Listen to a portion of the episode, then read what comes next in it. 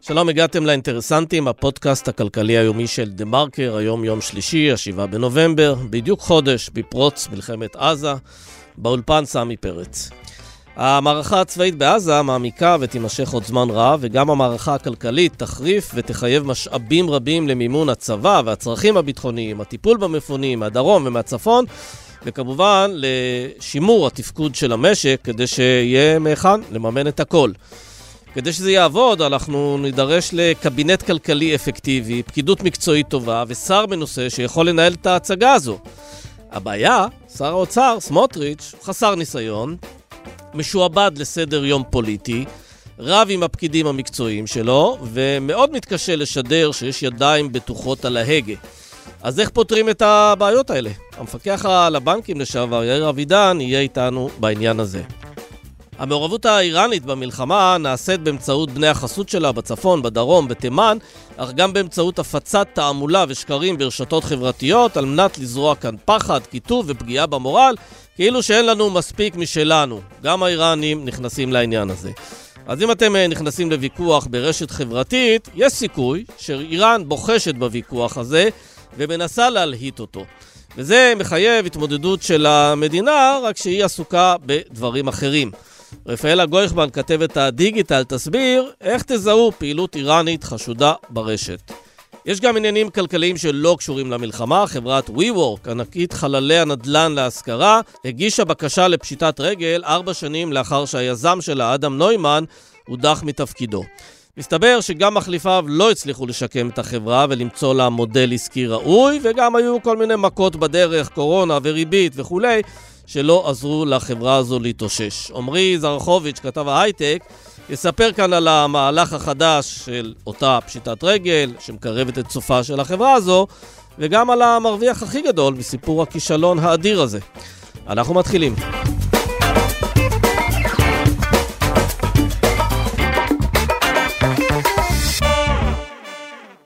שלום ליאיר אבידן. שלום רב סמי. המפקח על הבנקים לשעבר. אה, אני רוצה לדבר איתך על אה, מה שקורה כרגע במשרד האוצר. יש לנו שר אוצר אה, לא ממש מנוסה, צריך להגיד.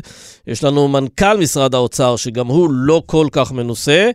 ושניהם בעצם מתמודדים יחד עם שאר הפקידות המקצועית עם מה שנראה כמו התחלה של גם משבר כלכלי. זו מערכה לא רק צבאית, זה גם מערכה כלכלית. ואנחנו רואים הרבה מאוד חיכוכים שם בין השר ובין הפקידות המקצועית. אה, כשברור שזה משבר שאי אפשר לעבור אותו אם לא עושים אה, עבודה מקצועית טובה, בלי שליפות מהמותן, ועם מערכות אה, יחסים שאני לא יודע אם צריכות להיות הרמוניות, אבל בטח מקצועיות ויעילות. ואנחנו רואים אתמול ששולח היועץ המשפטי במשרד האוצר, אסי מסינג, מסמך מאוד ארוך לשר האוצר, שבו הוא אומר לו, תשמע, אתה לא יכול להקים פתאום איזה מין ועדה כזאת שבה מנכ"ל משרד האוצר אה, מקבל את ההחלטות על ראש אגף התקציבים, על החשב הכללי. אה, אתה לא יכול לעשות את זה, זה לא עובד ככה, ואומר השר, או אנשים סביבתו, אה, אין לנו זמן לקרוא 16 עמודים של מלל מנותק. אה, תעשה לנו קצת סדר מנקודת מבט של מישהו שבאמת אה, מכיר מה זה פקידות מקצועית והצורך בעבודה מסודרת. איך הדברים האלה יכולים להתקדם כשאלה הם, הם סוגי מערכות היחסים? תראה, אני אומר לך, אני אומר לך את זה באמת ממקום של כאב ושל אכפתיות. אני חושב שהמענה, ככל שהוא היה מענה, ואני מניח שציטטו נכון, שאין לנו זמן במצב הנוכחי לקרוא 16 עמודים של מלל מנותק, זו אמירה, אה, אני חושב שהמילה הכי עדינה שאני יכול להגיד זו אמירה מקוממת. זה מחזיר אותי אה, קצת להיבטים קצת יותר רחוקים שדיברנו לפני השבעה באוקטובר על משילות, ודיברנו על, אה, על שומרי הסף, ודיברנו על היועץ המשפטי לממשלה, ועל הנגיד, ועל עוד היבטים אחרים, ואני חושב שהדרג המקצועי בכל משרדי הממשלה, וגם במקומות אחרים, הוא, דרג שצריך לשמור עליו כבבת עינינו. אני גם מזכיר לכולנו את קרן המטבע הבינלאומית ואת חברות הדירוג, שדיברו על אותם, עצמאות של אותם אה, אה, מוסדות. ואני חושב שיש הבדל מאוד מאוד משמעותי בין אה, גורמים שהם משרות אמון בחלק מאותם משרדים, לבין אותם גורמים מקצועיים. כן, אבל בואו רגע נעשה, נעשה קצת יותר סדר בשאלת התפקוד של משרד האוצר. יש פה משבר גדול, יש פה הרבה מאוד צרכים. שנולדו בן לילה, כמובן צרכים של מערכת הביטחון, שזה נשים אותם רגע בצד, אבל הרבה מאוד צרכים של אזרחים, גם של מפונים, גם של בעלי עסקים, גם של אנשים שאולי יאבדו את מקום העבודה שלהם, ואתה רוצה משק מתפקד. השאלה אם במצב כזה אתה לא צריך מערכת שהיא מאוד יעילה, שמגיבה מאוד מהר, שמדלגת מעל כל מיני בירוקרטיות, ועושה עבודה טובה. אז א', אני, אני, אני מסכים, אתה יודע, להיות אה, עשיר, בריא ויפה זה תמיד אה, הכי טוב, ואני חושב שהמערכת גם של משרד האוצר, כמו מקומות אחרים, מערכות אחרות, או מערכת שאני הכרתי היטב, בנק ישראל את המערכת הבנקאית, יודעת במצבי חירום לבוא אה, אה, ולהתנהל מהר, ואני עדיין, הגישה שלי היא בהחלט לבוא ולקצר בירוקרטיות, אבל יש הבדל בין לקצר בירוקרטיות אה, ידי נטילת סמכויות של אנשים שהם לא הוכשרו לכך, כדי uh, לשרת איזשהו אינטרס. יחד עם זה אני אומר בפירוש, אנחנו במצב חירום, לזמן יש ערך, לזמן יש ערך גם בהיבט הכלכלי, לזמן יש ערך גם בהיבט החברתי, ולזמן יש ערך גדול בהיבט של בניית אמון הציבור, וברור לי, ואני מעדיף דרך אגב, כמה שאני שמרן, ואתה מכיר אותי וחלק מהציבור מכיר אותי, אני מעדיף לתת אפילו קצת יותר למי שלא מגיע, מאשר לתת קצת פחות למי שמגיע כרגע. ויש הבדל גדול בין מונחי הטווח הקצר למונחי הטווח הבינוני והארוך, ואתה היטבת להגיד, יש בהחלט פוטנציאל של כניסה למשבר כלכלי, ואנחנו היום בוודאי חיים בעולם של אי ודאות. אף אחד מאיתנו, אני משוכנע להגיד אף אחד מאיתנו באופן חלוט, לא יודע לבוא ולהגיד כיצד תיפתח המערכה, האם, נסת, האם תהיה מערכה רק במרחב הדרומי, האם גם במרחב הצפוני, וכמו שאמרתי במקום אחר, חלילה לנו שגם מדינות שלא שכנות שלנו, ייכנסו פה למערכה, ואז ההיבטים יהיו אחרים לגמרי. כן, אבל אני רוצה לשאול אותך, דווקא משום שאתה עבדת בבנק ישראל, שבנק ישראל זה גוף עצמאי שלא תלוי כל כך בפוליטיקאים. אם הוא מקבל החלטות בנושאים של בנקאות, יציבות המערכת, בנושאים של התערבות בשוק המטח, בנושא של אה, נושאים של יציבות השווקים הפיננסיים, הוא פשוט פועל ועושה, וראינו גם את נגיד בנק ישראל פועל מהר מאוד בעניין הזה עם תוכנית לרכישת דולרים ולייצב את השקל. Uh, במשרד האוצר זה אחרת, שם יש פקידות שכפופה לשר, ושר שעובד בסביבה מאוד פוליטית, uh, וצריך לשמר קואליציות, ולהסתכל כל הזמן, לפזול לבייס שלך וכולי. איך הדרג המקצועי שם יכול uh, בכל זאת לשמר את ה... את דרכי, דרכי העבודה, את המקצועיות שלו, את היכולת לתפקד בצורה מקצועית, כשבעצם הסביבה היא פוליטית לחלוטין. אתה שאלת הרגע, מה, מה צריך, איך משנים את, ה, את המציאות אה, בזמן חירום.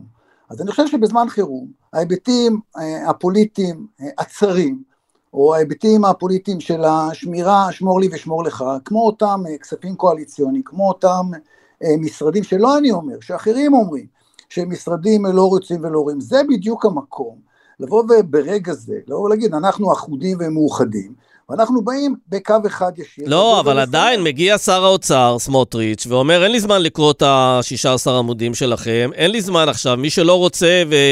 אה, ולא רוצה שילך הביתה, אני השר, אני אחראי, אני מחליט מה עושים, ותתיישרו כולכם. השאלה אם בדרך הזו אין סכנה שיתקבלו החלטות אה, פחות איכותיות. בוודאות, בוודאות בדרך הזאת יתקבל, יתקבלו החלטות שאינן איכותיות.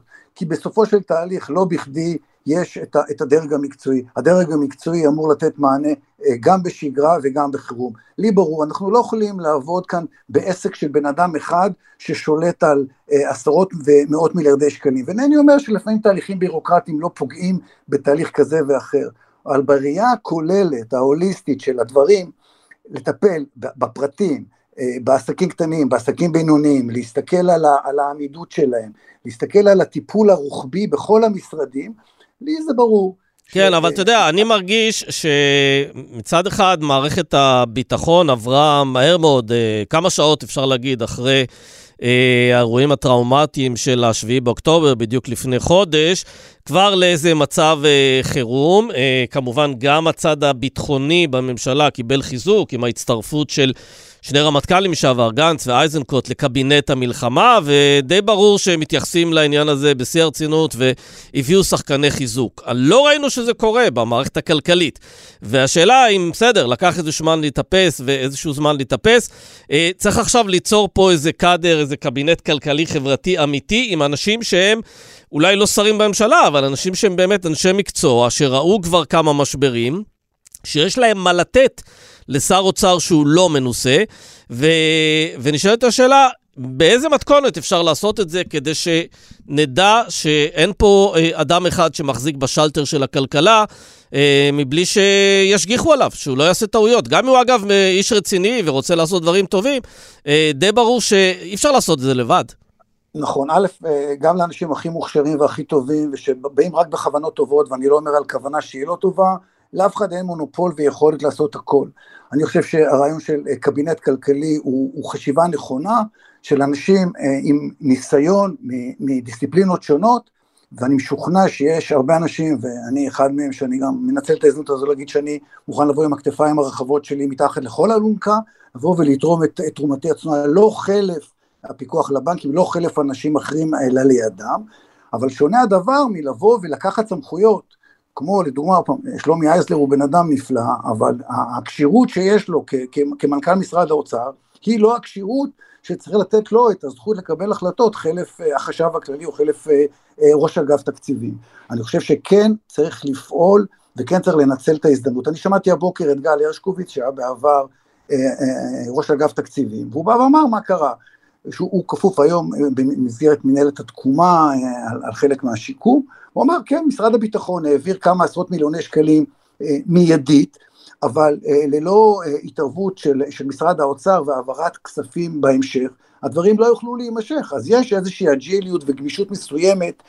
אימא שלי, שתיבדל לחיים ארוכים, תמיד אומרת שני דברים, אחד, תיתן ביד חמה, ותמיד תשמור לירה, לירה לבנה ליום שחור, אימא שלי מדברת בלירות.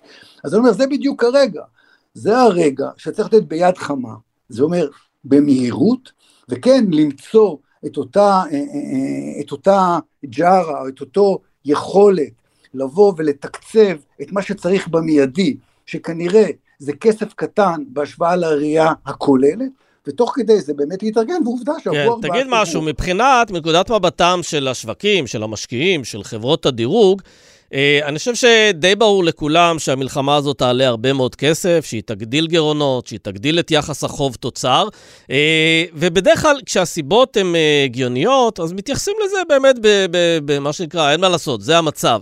אבל גם בתוך העניין של הגדלת גירעון וגם בתוך העניין של הגדלת החוב, אה, אני חושב שהם גם מסתכלים על התמהיל, על לאן זה הולך, האם עושים גם במקביל פעולות שמקזזות את זה, פעולות שמראות על, אה, על החלפת דיסקט, על, אה, על שפיות, על קבלת החלטות שהן תומכות צמיחה ומטפלות בנפגעים האמיתיים וכולי. שר האוצר, לדעתך, מבין את הדבר הזה, או שעוד א', אני מעריך, אה, בגלל שאני גם מכיר את, שר האוצר, אה, היכרות לא עמוקה, אבל שטחית אחד שאני אה, משוכנע שהוא מבין את הדברים, ולכן אני אומר, אתה ציינת שבהחלט יכול להיות שחלק מהם פועלים לטובת ה base, או לטובת שיקולים פוליטיים, ולכן אני חושב שזה המקום. אה, אה, אה, אגב, ראינו את זה לאורך כל השנה הזו עם בצלאל סמוטריץ', כמובן, גם בעניין של התפקיד שלו במשרד הביטחון, וגם באופן שבו הוא הדף את כל הביקורת ואת כל האזהרות מפני השלכות ההפיכה המשטרית על הכלכלה. ראינו את זה לאורך כל השנה, שהוא אומר, בסדר, בסדר, בסדר, הקשבתי לכם, זה לא יפגע בכלכלה, כלומר, הוא הדף שוב ושוב ושוב את הטענות, כשהם התנגשו באידיאולוגיה ובפוליטיקה. למה שעכשיו הוא יתנהג אחרת? זה הדפוס שלו. אכן, אכן, זה לא מכבר, היו כל מיני הצהרות של מראש הממשלה ודרומה לגבי אה, הפסקת הכספים הקואליציוניים או עצירתם והעברה מיידית של כספים. אני חושב שיש פער גדול בין, בין ההצהרות אה, לבין הביצוע.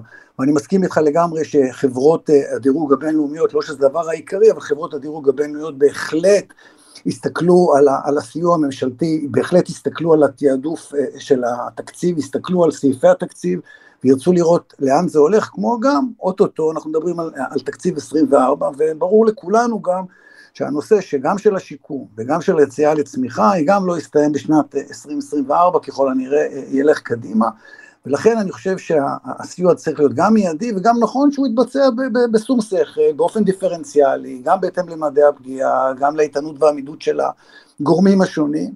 גם צריך להסתכל גם ברמת הפרטים, גם בסוגי וגדלי העסקים, מאפייני ענפי המשק, וצריך לראות גם את הרמת הפגיעות שלהם וללכת קדימה. כן, בוא ננצל את זה רק לסיום, שהיית גם המפקח על הבנקים, אה, הייתה לא מעט ביקורת על ה...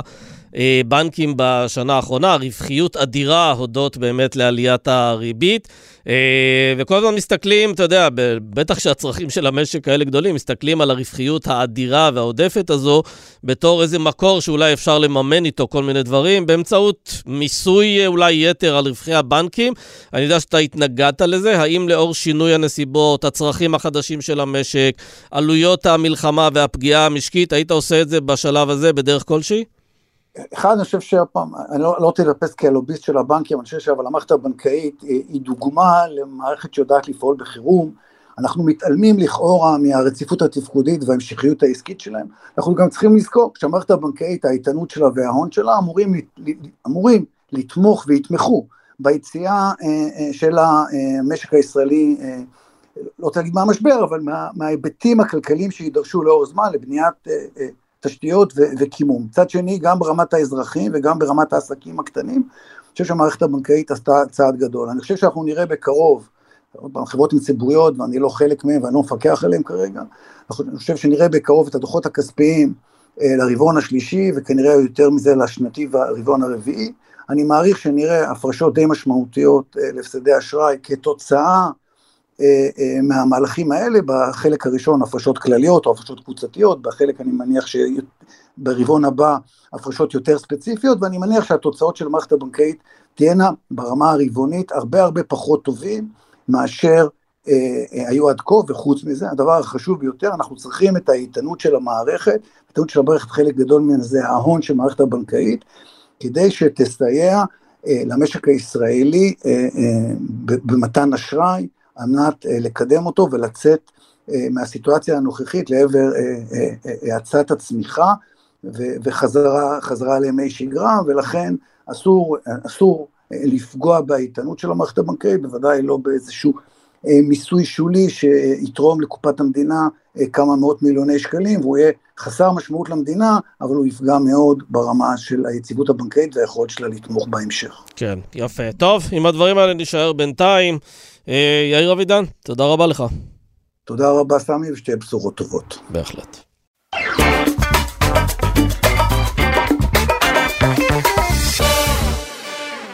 שלום רפאלה גויכמן. שלום, סמי. כתבת הדיגיטל שלנו. אה, מדברים הרבה על המעורבות של איראן במלחמה הזו, גם באמצעות חיזבאללה, גם באמצעות אה, חמאס, החות'ים.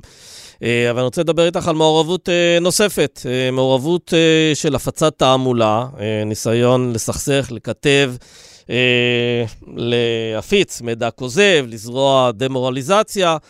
ברשתות חברתיות, בקבוצות וואטסאפ ישראליות. תני לנו כמה ככה ממצאים שמעידים על המעורבות הזאת של איראן. אז אוקיי, אז כמו שאתה מתאר, באמת האיראנים כן נמצאים במערכה הזאת, הם מנסים, הם לא קיימים בפיזית, אבל וירטואלית הם, הם לחלוטין שם, לפחות כאילו בפלטפורמות ש, שמנית, ואני חייבת להגיד שזה לא משהו חדש, זה לא מעכשיו מהמלחמה, זה משהו ש... זה תהליך ש, שנמשך כבר שנים, שבעצם הם הבינו ש, שיש עוד דרך אה, ליצור... אה, ליצור כאוס בתוך ישראל. כלומר, לא מספיק שיש לנו כאוס וכיתוב משלנו, הם יכולים להצטרף לחגיגה, לשפוך עוד קצת נפט. כן, עכשיו הם התחילו את זה כבר לפני כמה שנים, אה, הזיהוי הראשון של קבוצות, אה, של צוותי מחקר ש, שחוקרים בדיוק את זה, איך פייק נולד, מאיפה זה מתחיל, מי הגורמים. הרשתות החברתיות מאפשרות אנונימיות, זה אחד הכלים הכי חזקים בשביל מדינות במלחמה אחת נגד השנייה, אה, להפעיל אה, תעמולה בצורה אנונימית, כי אף אחד לא בודק את זה, הם יכולים לממן אותה, להפיץ אה, אה, פוסטים ממומנים, ולהתחיל לחדור תודעתית עם המסרים שלהם ולפגוע בחברה שהם רוצים לפגוע בה. עכשיו זה, בקורונה, כשהתחילו ההפגנות בבלפור, כבר אז הצוותי מחקר האלה התחילו לזהות פעילות כזאת בצורה הרבה יותר מוגברת. זאת אומרת, הם ראו פרופילים אנונימיים שמדברים על זה שכן, צריך להעיף את ראש הממשלה נתניהו, וממש התחילו כאילו לעודד אה, מהומות, דברים ש, ש, שמאוד זיהו אותם, שזיהו אותם בוודאות בגלל שהטביעת אה, אצבע שלהם הייתה קצת חלשה, העברית הייתה לא טובה, צורת דיבור, אפשר היה לזהות שמדובר בקמפיין. ככל שהזמן עבר, הצוותים האיראנים האלה שפועלים בתוך ישראל, הם למדו אותנו, הם הם, יש היום, תחשוב שיש כל כך הרבה כלים שאפשר איתם לתרגם יותר טוב פוסטים, יש כלי בינה מלאכותית שעוזרים לך גם ליצור טקסטים מאוד טובים, יש לך צ'אט GPT, יש לך מיד ג'רני שיכולים לעשות תמונות וליצור תמונות פרופיל שיתאימו לאיזשהו אה, פרופיל ישראלי, אפשר לעשות היום הכל, והרשתות החברתיות מאפשרות אנונימיות. עכשיו, בתוך קבוצות הוואטסאפ זה כבר עליית מדרגה. הם הצליחו גם להגיע לקבוצות גדולות שנפתחו באמת בקורונה, התכנסנו כולנו לתוך קהילות וירטואליות גם בוואטסאפ, ו... ודרך כל מיני לינקים שהתחילו לרוץ מאחד לאחד וגם להיות מופצים בפייסבוק, הם התחילו להיכנס פנימה, הם, הם זיהו את הסנטימנטים השליליים שיש בין מחנות פוליטיים למשל, או כל, בעיקר המחנות אבל הפוליטיים, אבל מה הרעיון? כן? נגיד שאתה מזהה שיש מאבקים של כן ביבי, לא ביבי, כן רפורמה משפטית, לא רפורמה משפטית. הוויכוחים האלה הם הרי מספיק סוערים אה, אה, לכשעצמם, גם בלי התערבות חיצונית. השאלה, מה ההתערבות החיצונית אה, פה מוסיפה לוויכוחים האלה?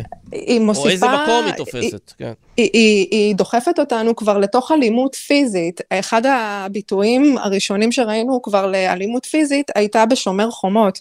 בשומר חומות היו קבוצות טלגרם איראניות, ש, שפשוט מה שהם עשו זה, זה העלו תמונות של אה, שוטרים, תמונות של אה, ערבים ישראלים, ופשוט קראו לפגוע בהם. הם, הם, הם פרסמו מספרי טלפון, פרסמו כתובות של אנשים עם התמונות שלהם, עם קריאה פיזית לצאת ולפגוע באנשים האלה. הם קראו גם לאנשים, הם הפיצו תמונות של נשקים, ואמרו לאנשים, קחו נשק, צאו החוצה, ת, תילחמו נגד ערבים. זה, זה, זה, זה ממש התפוצץ בשומר חומות, ו... כן, אה, נכון, אנחנו חברה מסוכסכת ומשוסעת כבר, אבל מה שהם עושים זה להגביר את הלהבות ולהעצים אותם, ולפעמים גם ליצור פאניקה יש מאין, כמו שראינו, למשל הקמפיין הזה של, אה, נכון, לפני אה, שבועיים, משהו כזה, שלושה, היה קמפיין כזה שרץ ברשת, שערבים מצלמים כניסה של בתים. והם פשוט יצרו תבהלה וגרמו לזה שאתה תחשוב, שאנשים יחשבו שערבים עכשיו מתחילים להגיע לאנשים לבתים ומנסים לצוד אותם. דרך אגב, הקמפיין הזה ממשיך לעבוד בלי קשר לסיפור עם הערבים מצלמים. ואנחנו יודעים את... בוודאות שיש פה ידיים איראניות שהובילה את הדבר הזה? הובילו את הדבר הזה? החוקרים מזהים טביעת אצבע מאוד, זאת אומרת, הם, הם רואים, יש קשר בין הקבוצות, וואטסאפ, פייסבוק, טלגרם, עם, עם כמה פרופילים מובילים, שהם זוהו גם על ידי uh, גורמי ביטחון, גם על ידי המשטרה והשב"כ כפרופילים איראנים. Uh, אחד מהם uh, אנחנו חשפנו בדה מרקר לפני כמה חודשים, נקרא משפט בוגדים, שזאת קבוצת גם וואטסאפ וגם טלגרם, שבה פורסמו שמות של שוטרים שעצרו אנשים בהפגנות. אה, עם הכתובות שלהם, עם קריאה ללכת אליהם הביתה ולפגוע בהם.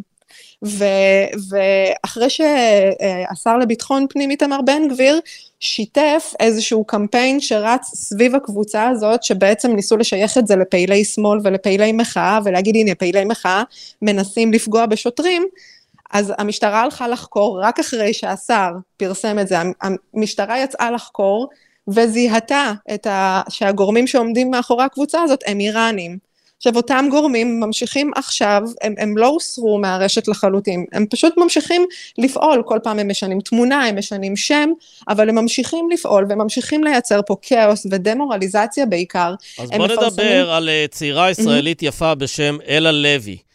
כן. Uh, ספרי לי עליה. אלה לוי uh, מפעילה אה, קבוצת פייסבוק שנקראת אה, מבזקי אריה יהודה. עכשיו, היא פועלת רוחבית ב- בכל הפלטפורמות, יש לה חשבון פייסבוק, יש לה חשבון וואטסאפ, יש לה חשבון, אה, יש לה חשבון בטוויטר, הכל, והכל עם אותה תמונה ו- ועם אותו סגנון כתיבה, זאת אומרת, זאת היא, המפעיל שלה מפעיל את אלה לוי. עכשיו, רואים שיתופים בין כל מיני קבוצות, שיתופים של תכנים, שכל הזמן קוראים לאנשים לפעולה. החשבון הזה הגיע בעיקר לתודעה כי הוא פרסם אה, אה, תמונה. אלוף פיקוד המרכז במדים נאצים, כן. כן, במדים נאצים, ופה הוא עורר, פה, פה זה כבר הגיע לרמה שהיה צריך לחקור את זה, גם את זה רשויות הביטחון אה, חקרו, ו, והגיעו אה, למסקנה שמדובר בפעילות איראנית שממש מנסה לזרוע פה כאוס. עכשיו, האלה לוי הזאתי, היא נמצאת בקבוצות וואטסאפ, כשנכנסים לקבוצות הוואטסאפ ומסתכלים על המספר טלפון, היא בכלל לא חיה בישראל, המספר הוא אמריקאי. כשמסתכלים אחר כך על כל רשימת האנשים שנמצאים בכמה מהקבוצות הבולטות בוואטסאפ, רואים שזה אנשים עם מספרי טלפון מירדן, ממצרים, מטורקיה, מבנין, ממדינות אפריקה, מארצות הברית, צרפת, הקבוצות וואטסאפ האלה שיש בהם לכאורה ישראלים שמדברים על זה שצריך לעשות דברים ולצאת ולפגוע בערבים ו- ולפעול באלימות נגד שוטרים, כל הכאוס הזה בכלל מיוצר על ידי אנשים שלא חיים בישראל. כן. אלה אנשים שמופעלים... לא, אלה ש... שהם לא חיים בישראל, אנחנו יודעים שזה מדובר בעבודה איראנית, כלומר, עבודה מסודרת איראנית כדי לייצר פה את הכאוס הזה. אבל אה, את יודעת, אה, כולנו משוטטים ברשתות חברתיות, כולנו מופצצים בהרבה מאוד מידע, כולנו כבר אפילו מורגלים ב... בחשיפה להרבה מאוד דברים קיצוניים. תני לי uh, כלל אצבע אחד או שניים או שלושה, איך אני מזהה שחשבון uh, מסוים שמקפיץ uh, אותי, מעצבן אותי ומתסיס אותי, הוא לא של אדם אמיתי, אלא של uh, קבוצות איראניות, שזו המטרה שלהם, לבלבל אותי. אחת מטביעות האצבע הבולטות, ואני יכולה לדבר על משתמשי טוויטר, על משתמשי איקס, זה אם רואים תוכן שהוא נראה קצת קיצוני, ממש אומרים, הערבים עכשיו קמים עלינו לכלותנו, ערביי ישראל תצאו להרוג... לשנייה אחת לבד... להיכנס לתוך החשבון הזה ולהסתכל, יש כמה סממנים שהם מאוד ברורים. אה, קודם כל, כמות הפוסטים שאותו חשבון פרסם. בדרך כלל, חשבונות כמו אל, אלה לוי ודומיה, אה, יש להם עשרות אלפי שיתופים, זה משהו שהוא לא אופייני למשתמש רגיל, אלא למישהו שהוא בעצם מכונה. פועלת פה מכונה שמפרסמת כל הזמן, אם, אם נכנסים לחשבון מקביל לאלה לוי, אה, זאת אומרת חשבון שפעם סווג כאלה לוי ואז אה, היא החליפה את השם, רואים שהיא מפרסמת לפעמים 200 פוסטים בחמש דקות.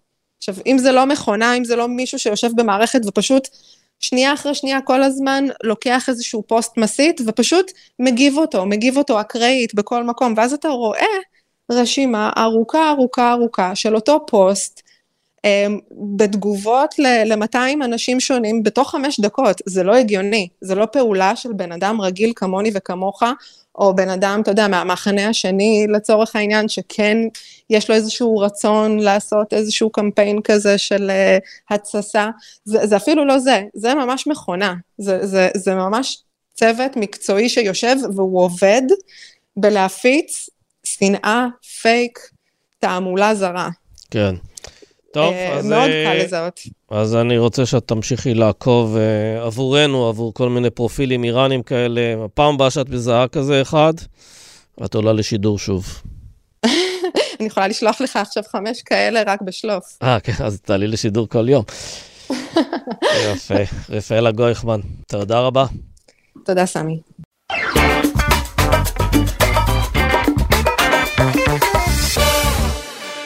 שלום לעמרי זרחוביץ'. אהלן. רוצים ככה קצת, קצת לצאת מכל הסיפורים על המלחמה, אה, כי אנחנו בטח נמשיך ונעסוק בהם כל הזמן בשבועות הקרובים, לסיפור עסקי שמתגלגל כבר כמה שנים, והיום יש לו שלב נוסף, WeWork, חברת שיתוף אה, חללי המשרדים. הייתה אחת מהחברות הישראליות המוצלחות, המרוויחות, בעלות השווי המאוד גדול. הגישה בקשה לפשיטת רגל, אחרי שהיא צברה חובות של כמעט 3 מיליארד דולר. Uh, העניין הוא שאנחנו יודעים שהיזם שלה, אדם נוימן, כבר uh, ארבע שנים כבר לא שם, החליפו אותו בהנהלה אחרת וכולי. זה לא עזר. נכון, אז בואו נפנה, ניכנס קצת להיסטוריה. אז באמת, לפני ארבע שנים, WeWork רצתה לגשת להנפקה ופרסמה את התשקיף שבו חושפים את כל המספרים הביצועי החברה, וגם במקרה שלה גם היה אפשר לקבל הצצה ל-DNA של החברה, ובעצם זה יצר איזה כדור שלג שבסופו אה, אדם נוימן מצא את עצמו מחוץ לחברה, אז מה בעצם גילינו? היה, ידעו כבר שהמספרים של, שהמודל העסקי של WeWork מאתגר, מה היא עושה? היא לוקחת אה, נכסים לטווח ארוך, בניין, משפצת אותו באותו אה, עיצוב דומה בכל העולם, ומשכירה אותו לטווח קצר. עכשיו השאלה היא, מצד אחד לוקחת התחייבויות לעשר שנים, ומצד שני היא צריכה למלא את כל הבניינים. זאת מודל עסקי אה, בנתה מותג אה, מאוד מאוד מוכר ומוצלח כמותג, אבל בעצם היא נקטה באסטרטגיה של צמיחה מהירה, היא אמרה, אני רוצה, הם הקימו בשיא לדעתי בניין בשבוע בעולם. כשאתה בונה בניין בשבוע בעולם, אז אתה גם לוקח לעצמך התחייבויות. אתה גם צריך להוציא הרבה מאוד כסף על כל השיפוצים האלה, ועוד לא להחזיר אותם, וגם אתה עושה כל מיני טעויות, זאת אומרת, אתה, לא יודע מה, לוקח שני בניינים קרובים בתל אביב או בניו יורק, אה, לוקח מיקומים לא טובים, אתה לא מצליח למלא את כל הבניינים האלה אה, מספיק מהר, ואתה בעצם צובר הפסדים מאוד מאוד גדולים. ואז הם הגיעו להנפקה, זה היה ברור שיש, שזה ככה, אבל זה פשוט הופיע למשקיעים מול העיניים בצורה מאוד מאוד בוטה. אה, ובמקביל קרה עוד משהו, התשקיף הזה היה מאוד מאוד חריג, אני יודע, עברו ארבע שנים ואין מה להיכנס שם להיסטוריה, אבל הוא היה מאוד מאוד חריג באופן שבו הוא נכתב, במטרות של WeWork, לשפר את התודעה הגלובלית או המודעות הגלובלית, ואדם, היה שם איזה מין אה, מפגן אה, כוח, אה, אפשר להגיד מגלומני של אה, אדם נוימן, וכל מיני דברים שהם גם לא בדיוק עסקיים. אה, ואדם נוימן שילם את המחיר, אה, בעצם החברה לא יכלה להנפיק. היא קיבלה בשוק הפרטי שווי של 47 מיליארד דולר, היא לא הייתה משיגה את השווי הזה, אה, וסופטבנק סללה לו את הדרך החוצה עם חבילת... כן, תכף נדבר על החבילה שלו, אבל צריך להגיד, החברה הזו שנוסדה בעצם ב-2010, הייתה לה איזה שנה או איזושהי תקופה שהיא הרוויחה כסף, או שהיא כל שנה הפסידה ומימנה את זה באמצעות עוד ועוד גיוסים? היא אף פעם לא הרוויחה כסף, לדעתי לא. אף פעם לא, והיה לה גם הפסדים כבדים וגם היה לה חובות כבדים. Uh, עכשיו 2.9 מיליארד דולר רחובות, אבל היה לה גם התחייבויות, אני יודע, לפני כמה חודשים כשבדקתי, היה התחייבויות של איזה 14 מיליארד דולר, שאפשר חלק מהם לצאת בכל מיני הסכמים כאלה ואחרים, אבל היא לקחה לעצמה התחייבויות כבדות של שחקנית נדל"ן ענקית. כן, אגב, צריך להגיד שהיא לקחה את ההתחייבויות בתקופה שהריביות היו אה, נמוכות, אבל אה, בשנה וחצי, שנתיים האחרונות, הריביות עולות. אז גם אם איכשהו הייתה תוכנית הבראה, עליית הריבית אה, בעצם אה, הכבידה על החברה הזו ועל היכולת שלה להתאושש. נכון, אבל הכבידה לה עוד משהו. כש... אין לה מודל עסקי. כן, אין לה מודל עסקי, וכשאדם נוימן אה, בעצם אה, אה, סיים את תפקידו בחברה, הביאו נדל"ניסט שיהיה המנכ"ל, ואמרו, אוקיי. הוא הוריד את מספר העובדים מ-12 וחצי אלף עובדים ל-4,500 עובדים. הוא קיצץ מלא עובדי טכנולוגיה, לוויבורק היו, הרי מיתגו את עצמם כחברה חדשנית וכחברה טכנולוגית, על המרכז פיתוח הגדול גם בישראל. אמ, אבל הוא היה אמור לבוא ולסדר את החוזים ולהיות שחקן נדל"ן. אגב, למה צריך מרכז פיתוח לחברת נדל"ן? אז אה, אני, אני אגיד מה הם אמרו, לא מה שאני מסכים, הם אמרו, תשמעו, אנחנו שחקן ברמה גלובלית, ואין פתרונות בשוק, למשל אין פתרונות אה, פינטק, תשלום. אתה היום, אם אתה היית עובד בווירוק בישראל והיית רוצה להיכנס לווירוק בלונדון, היית יכול. לא היו פתרונות מספיק טובים כדי אה, לענות על הצורך של WeWork. דוגמה שנייה, הם רצו לפתח רחפן, הם פתחו בניין פעם בשבוע, אז הם ניסו לעשות בדיקה של הבניין אה, בצורה הכי מהירה שיש, כיווני שמש, תעלות תברור, כל מיני, אז הם חיפשו כל מיני טכנולוגיות שיעזרו להם, אה, ואני מניח שגם יש שם כל מיני אספירציות אה, מוגזמות, כמו הרבה דברים שהיו בחברה, אז כמובן שהיה שם גם בזבוז, אבל מה שקרה זה שגם הייתה הקורונה. כאילו מצד אחד עובדים עברו למשר... עזבו את המשרדים, בטח בארצות הברית הם גם לא חזרו כל כך מהר, מצד שני, ההייטק כן היה בתקופה טובה ב-2021, 2022, אמ, וגם עכשיו, כשקצת נכנס משבר, אז ב-WeWork ניסו להגיד שבעצם uh, הפתרון שלהם מתאים, כי הוא לטווח קצר, וחברות לא רוצות לקחת התחייבות לטווח ארוך, וכו'. קיצר, בסוף כל, השל... כל הדברים האלה אה, גרמו לזה שהם לא הצליחו להתרומם, אבל צריך להגיד, אה, למרות שיש אנשים שיאשימו את המנכ"ל החדש, שהוא גם לא פתח מספיק את החוזים וכו', אה, אדם נוימן השאיר ירושה בעייתית, זאת אומרת, כל ההתחייבויות, כל ההוצאות הכבדות, יותר מ-100% מה, מההכנסות שלהם היו הוצאות על uh, הכנת בניינים חדשים ותפעול המשרדים. זאת אומרת, עוד לפני ששמת הוצאות שיווק, עוד לפני זה, זה היה רק על המשרדים. אז קשה מאוד להציל את החברה במצב כזה. כן, טוב, אז בואו נדבר בכל זאת על המרוויח הגדול, אה, אולי לא במוניטין שלו, אבל בכיסים שלו, אדם נוימן. כמה הוא שווה אחרי כל הסיבוב הזה של החברה שנכשלה, אבל הוא הפך להיות... קשה לקבוע בדיוק כמה הוא שווה, לפני כמה חודשים, שכבר WeWork הייתה בקרשים, הוא ערך בפורפס ב-2.2 מיליארד דולר.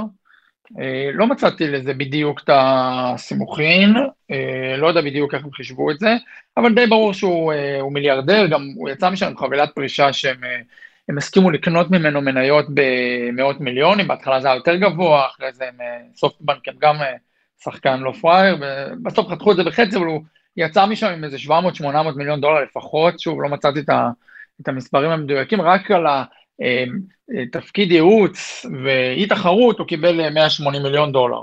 אה, רק לזה, כל החברה שווה היום עשרות בודדות, האמת שכבר כלום, כי היא פושטת רגל, אבל רק החבילת ייעוץ שלו שווה יותר מזה. כן, עמרי, אה, היו כבר נדמה לי סרטים, גם בנטפליקס, על החברה, על WeWork, כשמסתכלים, ואפשר כבר לסכם לגמרי את הסיפור שלה, והם מחפשים... את הכישלון הכי גדול, או את הטעות הכי גדולה שם, אה, על מה היית שם את האצבע? אני חושב שהטעות היא שאנחנו, אני לא בטוח שאנחנו בסוף הסיפור. כלומר, מה? אני לא מספיק זה, אבל חברה מגיעה לפשיטת רגל, היא יכולה עכשיו, יהיה לה יותר קל לפתוח כל מיני חוזים. יכול להיות שאנחנו נראה, יכול להיות שאנחנו נראה איזשהו אה, קאמבק אה, לא כחברה עסקית, אה, לא, המשקיעים אבודים כבר. אבל אה, אנחנו יכולים לראות, אפשר לראות את התגובה של אדם נוימן מאתמול בערב, כדי לדמיין מה יכול להיות... מה אה, התגובה? הוא לא אומר שהוא חוזר, אבל הוא מדבר על זה שמאוד קשה לו אה, לראות את החברה, אני כמייסד שותף, אשר הקדיש עשור מחייו לבניית החברה, פשיטת הרגל הצפויה של החברה מאכזבת. היה לי קשה לצפות מהצד מאז 2019, כיצד ניו מתקשה לקדם את המוצר שלה, שהפך לרלוונטי היום יותר מתמיד. יחד עם זאת, וזה המשפט החשוב אני חושב, עם הצוות המתאים ועם האסטרטגיה הנכונה, אני מניח שהיא, מאמין שהליך ארגון מחדש יאפשר ל-WeWork להצליח. כן. טוב, ולקח אחריות, או שמה שנקרא הוא משאיר את זה לרמטכ"ל, לראש השב"כ ולראש אמ"ן? לוקח אחריות אה, כמו נתניהו, היה לו לפני אה, שנתיים, אני חושב, רעיון שהוא דיבר על השווי הגבוה ועל זה שזה כאילו היה בסיס להצלחה, אבל... אה, אני לא בטוח שהוא לקח אחריות, זה קצת נשמע מוכר לנו. כן, טוב, אחריות לא לקח, אבל uh, מיליארדים לקח. עמרי זרחוביץ', תודה רבה. תודה רבה.